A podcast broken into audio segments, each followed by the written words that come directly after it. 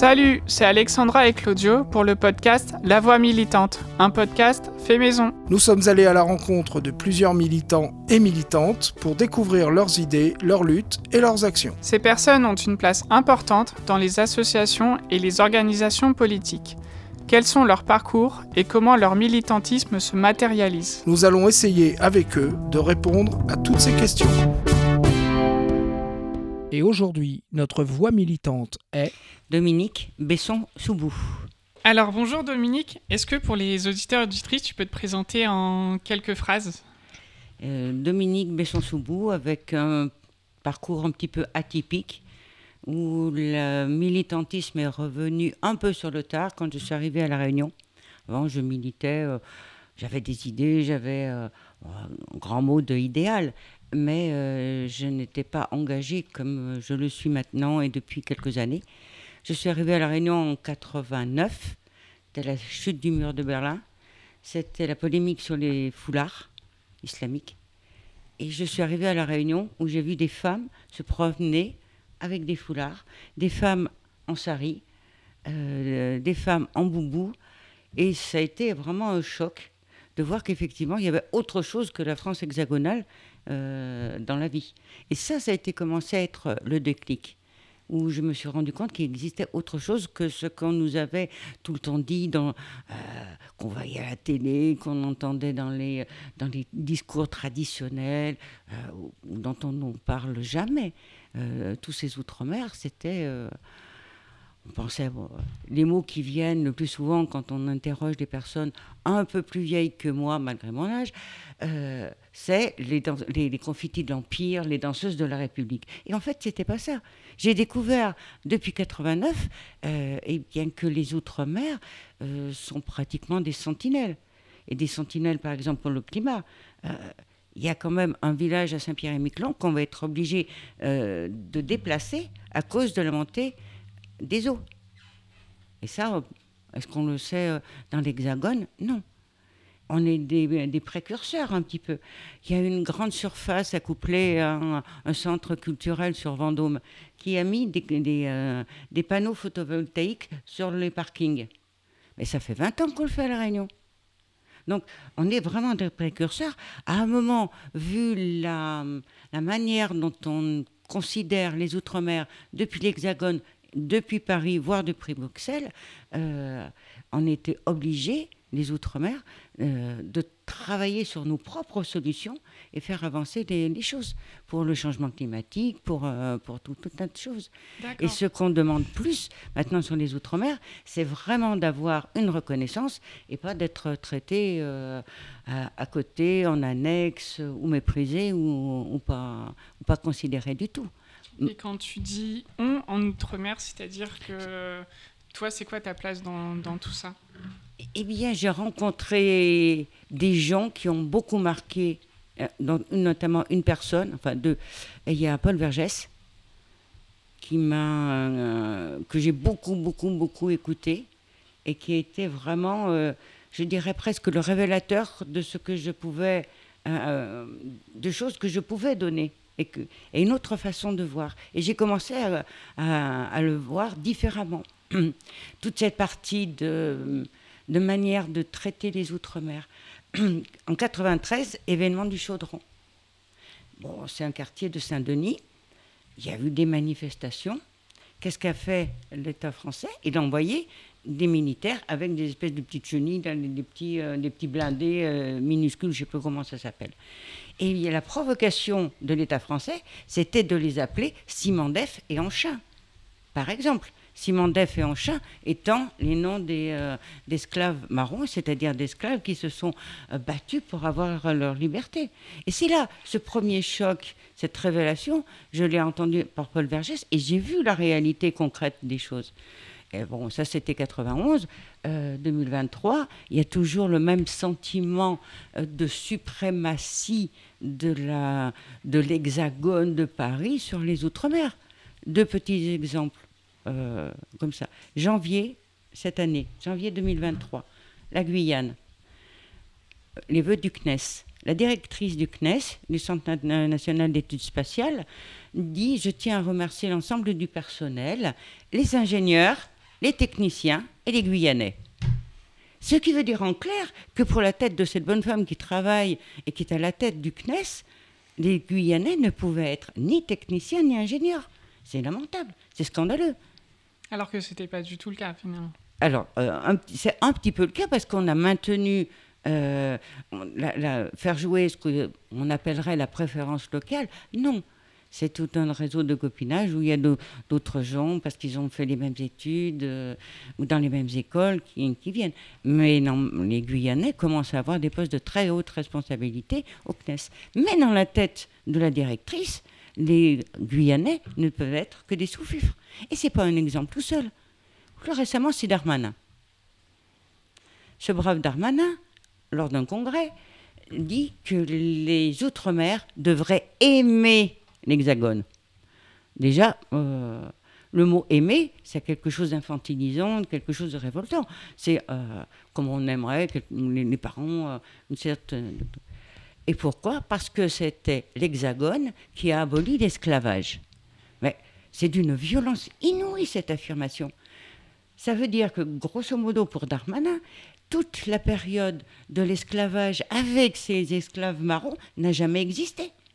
C'est-à-dire qu'il trace un trait, euh, il efface totalement cette partie de l'histoire. Mais euh, moi, ça me, fait, ça me fait bouillir. Et c'est ça qui me, euh, qui me fait réagir. Oui, puis son intervention la dernière fois à Mayotte, enfin, du coup, tous les ans, ou tous les trois ans, on a le droit à des interventions de la France pour justifier la sécurité là-bas ou ce genre de choses. Donc c'est toujours pas fini et c'est juste un épisode. Ah comme euh, l'épisode des, du voile tous les ans. On a toujours le droit. Tout à fait. Et, et, l'Hexagone n'a toujours pas compris l'importance des Outre-mer. Il y a eu des tonnes de rapports. Les Outre-mer, une chance pour la République. Ah bon? Eh ben On voudrait bien l'avoir, cette chance. On voudrait bien l'avoir concrètement. Parce que même là, actuellement, je suis assistante parlementaire. J'ai travaillé sur des dossiers, notamment quelque chose qui s'appelle les énergies renouvelables, l'accélération de la mise en place des énergies renouvelables. Pas un mot sur ce projet de loi avec Outre-mer. Pas un mot sur les Outre-mer. Rien. Comme si les Outre-mer n'existaient pas, comme si les Outre-mer n'avaient pas de soleil, n'avaient pas le vent, n'avaient pas la houle, n'avaient pas le volcan, n'avaient pas les vents on n'existe pas. Et est-ce que du coup, avec euh, le député du coup Perceval Gaillard, où tu es assistante, vous avez pu proposer euh, des amendements ou quoi que ce soit pour euh, faire rentrer les Outre-mer dedans? Ah bien sûr, et puis pas que Perceval Gaillard, la totalité des Outre-mer. Même les gens qui se... Même des gens qui sont plutôt Renaissance, dans les couloirs, nous ont fait part de façon très soft, hein, mais de leur mécontentement de voir qu'effectivement on était oubliés une fois de plus. Alors, bien sûr, on a tous déposé des tonnes d'amendements, enfin des tonnes, euh, des amendements. Bah, il n'y en a pas un qui a été rejeté. Avec au motif, on verra plus tard dans une loi spécifique. Ils nous ont refait le coup pour le, le ZAN, zéro artificialisation nette. Pas un mot sur les Outre-mer. Pas, un amendement retenu, tu veux dire Oui, pas un amendement retenu, aucun, rien la réponse du gouvernement, c'était on verra après. Mais après quoi Du coup, sur les amendements en général, c'est qui qui vote pour et qui qui vote contre sur l'ensemble des, des partis?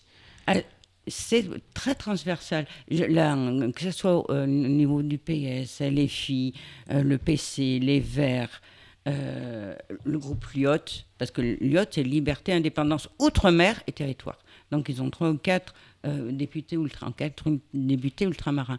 Donc c'est, là où il y a des députés ultramarins, les gens sont sensibilisés, les élus sont sensibilisés à ces questions-là.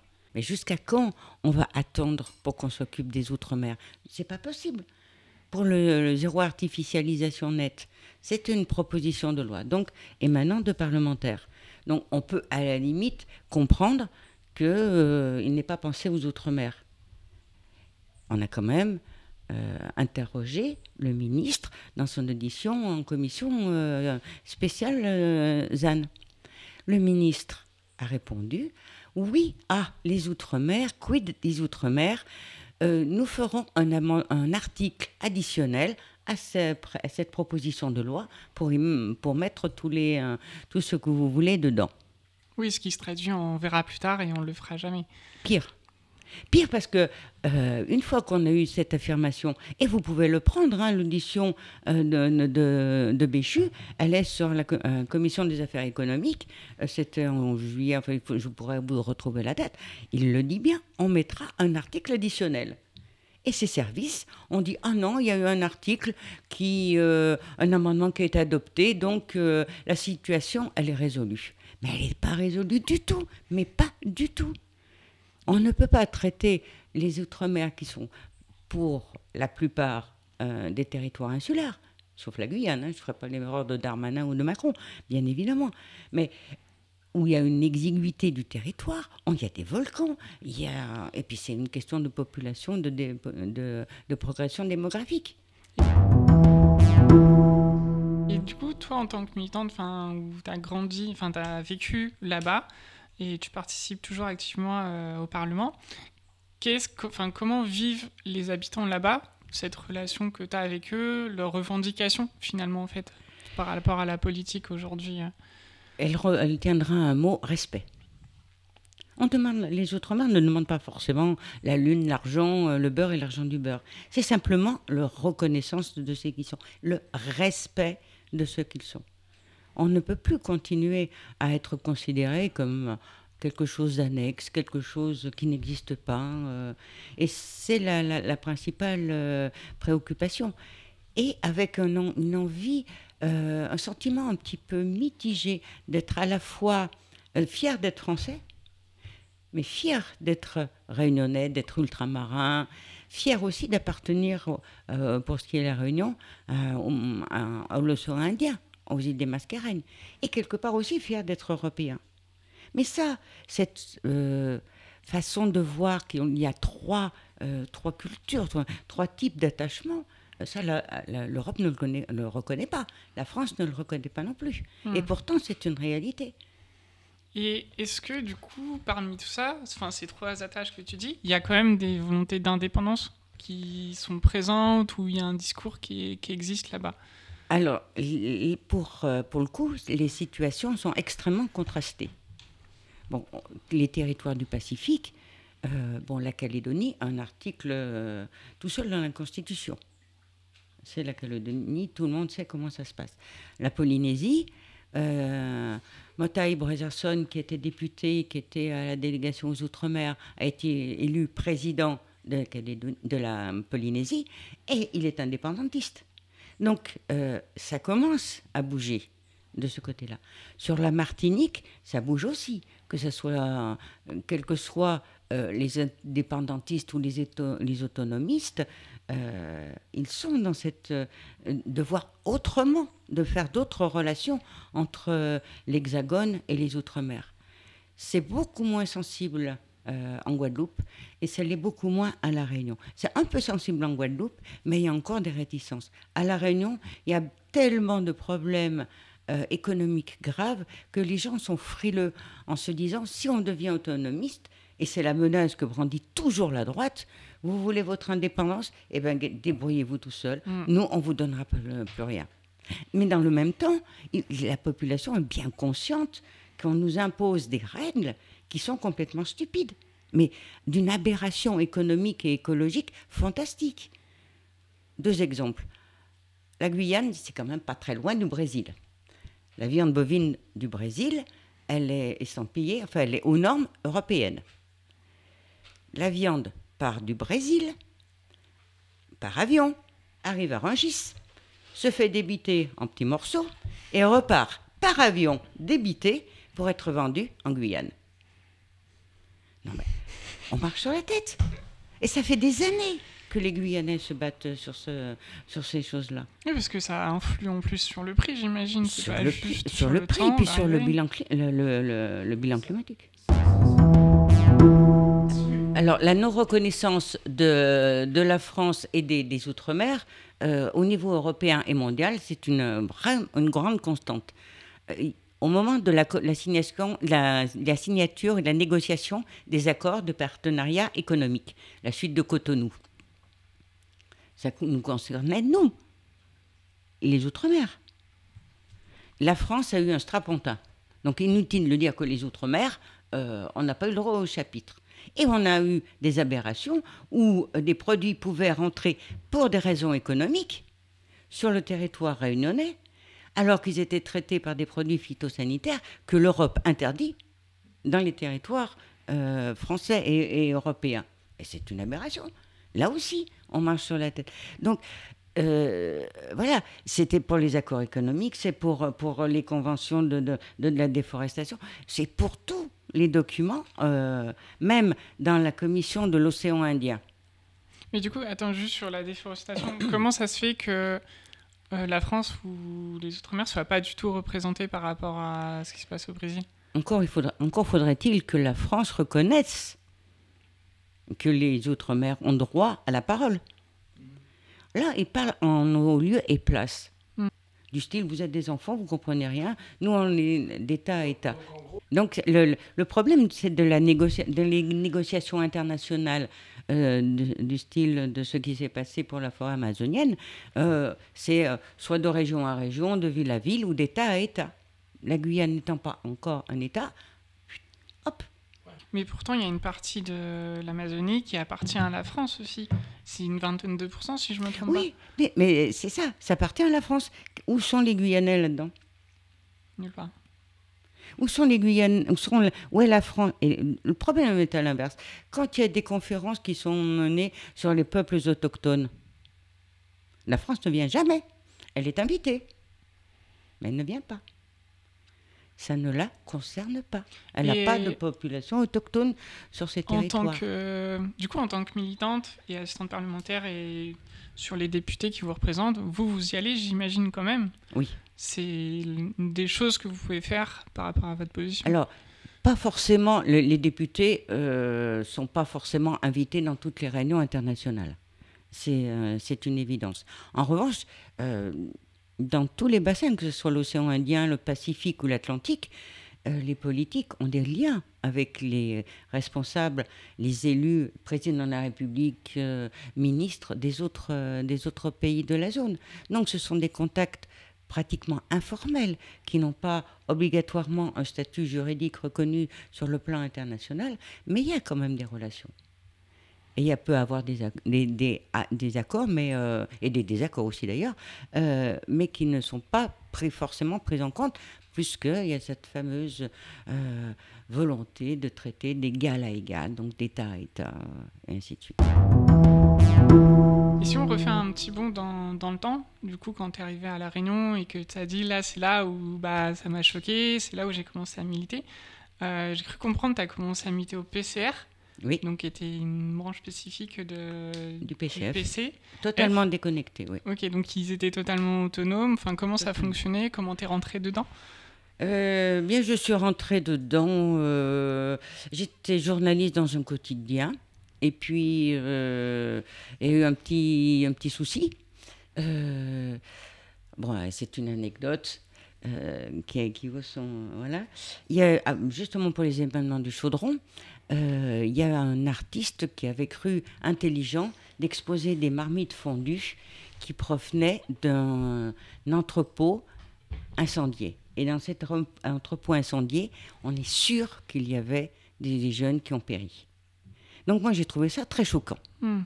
En tant que journaliste, j'ai fait son interview et euh, je l'ai un peu assaisonné.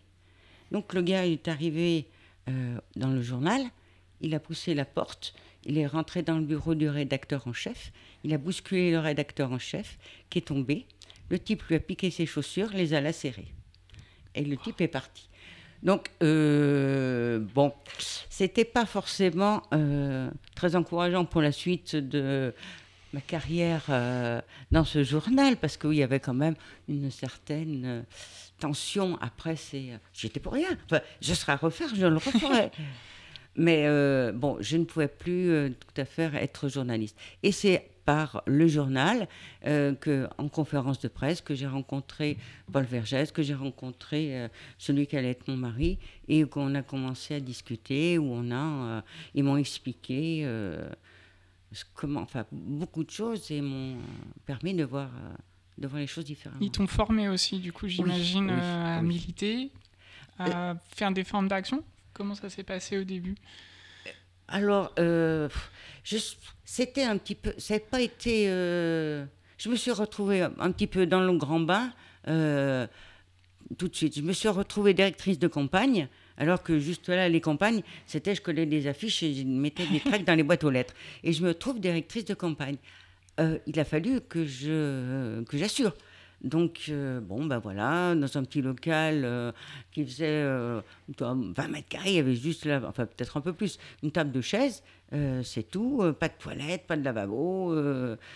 et en face du candidat, c'était pour des législatives, en face du candidat de la mairie, au premier tour, on l'a sorti. On a, on a sorti tout le monde, on s'est retrouvé au second tour. Wow. Et, euh, mais c'était parce que la personne, euh, le député, c'était un médecin. Et un médecin qui avait rencontré énormément de gens et qui, bah, quand les gens n'avaient pas le, moyen de payer, c'était à l'époque ce qu'on appelait les bons roses, c'est-à-dire on allait chercher à la mairie un petit bon pour pouvoir payer le médecin. Euh, voilà. quand il n'y avait pas, eh ben, il ne se faisait pas payer, ou il partait avec ce que les gens avaient. Hmm. Donc Ibrahim était connu. Et il a gagné, pas parce que j'étais directrice de campagne, ça c'est sûr que non, mais parce que c'était lui. Et à un moment, euh, je me suis retrouvée euh, avec euh, une invitation de la direction du PCR à dire bon ben voilà, vous êtes les vous êtes les, candidats face à la droite, on se met à votre service. Ah bon, comment dire, j'avais pas prévu ça au départ quoi. C'était pas du tout comme ça que j'avais envisagé. Même si effectivement on y va, on va gagner. Mais entre le dire la, conviction que l'on, que l'on parle comme ça, et un moment devant, devant la réalité, euh, ben voilà, c'était, compliqué. Mais, euh, et il a gagné. Trop bien. Du coup, ça veut dire que vous, vous étiez au premier tour en face du PCR en face de la droite et j'imagine d'autres partis. Et c'est seulement après, genre, il y a eu l'union, on va dire, un peu de gauche. en face, voilà, en face du PCR, en face des Verts, en face de tout, de tout le monde. Nous, nous, on est un petit parti, un minuscule, hein, un petit parti, enfin une petite formation politique, même pas déclarée. On pouvait faire nos, nos réunions, euh, c'est ce que disait la presse réunionnaise, dans une cabine téléphonique. Bon, c'est les plus grandes, hein, celle où on pouvait rentrer en fauteuil. Euh, mais on a quand même gagné. Et, c'était à partir de ce moment-là où euh, ça a été un petit peu. Enfin, les, relations ont été différentes. Euh, puis ben, comme j'avais réussi une première fois euh, euh, pour une campagne, eh ben, on m'a proposé d'aller faire des campagnes ailleurs, de travailler dans différentes communes pour des, pour des élections municipales ou pour des législatives. Et c'est un peu après aussi où tu es devenue assistante parlementaire du sénateur Paul Vergès? Oui, bien. Enfin, ça, ça a été, ça a été un euh, enfin, j'ai commencé à faire des campagnes comme ça euh, pour, euh, par, conviction. bien sûr, mais sans, bon, bien, en, étant, en étant au parti. Et après, quand Paul Vergès a, été élu, j'ai travaillé avec lui à son cabinet. Je m'occupais de la communication et de la communication politique. Bon, après, on a perdu un peu la région. Euh, Bon, après, j'ai fait d'autres, choses. Et quand il a été élu sénateur, euh, je lui ai dit, ben euh, voilà, moi j'aimerais bien aller à Paris. Il m'a dit, ok, banco. Et je, me suis retrouvée assistante parlementaire euh, du sénateur. Est-ce que tu peux expliquer un peu bah, à quoi ça, ça, consiste en quoi d'être assistante parlementaire au quotidien, pour aider à faire des amendements, pour aider à la communication? Quel est au quotidien en fait ce, travail? Alors le, le mien, euh, Paul Vergès ne, venait pas très souvent à Paris, il avait 90 ans, donc c'était, euh, imaginez 12 heures d'avion et, un choc climatique de 20 degrés, euh, hmm. c'est pas forcément très bien. On était en contact tous les jours. Donc j'étais un peu ses yeux et ses oreilles sur Paris j'avais le droit, et ça c'était pour tous les, les collaborateurs de députés ultramarins, d'aller dans les réunions organisées dans les ministères. C'est comme ça que j'ai vu un certain nombre de ministères. Et bah, c'est beau, hein, les, euh, ils vivent pas, non, c'est pas des HLM. Hein.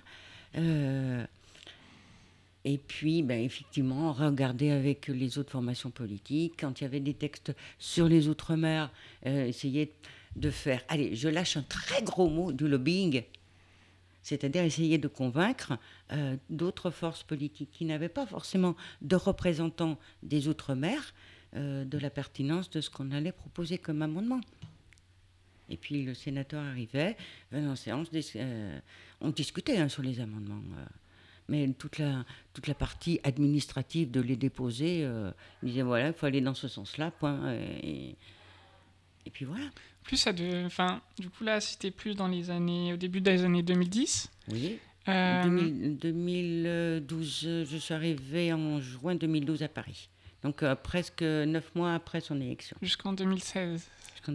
Et hum, à cette époque, est-ce qu'il y avait déjà tous les outils numériques pour déposer des amendements, etc. Ou pas du tout? Est-ce que tu as vécu l'avant, en fait? Comment ça se passait? Alors, ça se passait. Alors, oui, oui, il y avait déjà les, les outils numériques. Euh, c'était bon, c'était c'était bien. Euh, on avait la possibilité donc de les modifier, de voir ceux des autres donc d'avoir une position, euh, de proposer une position aux députés de tout.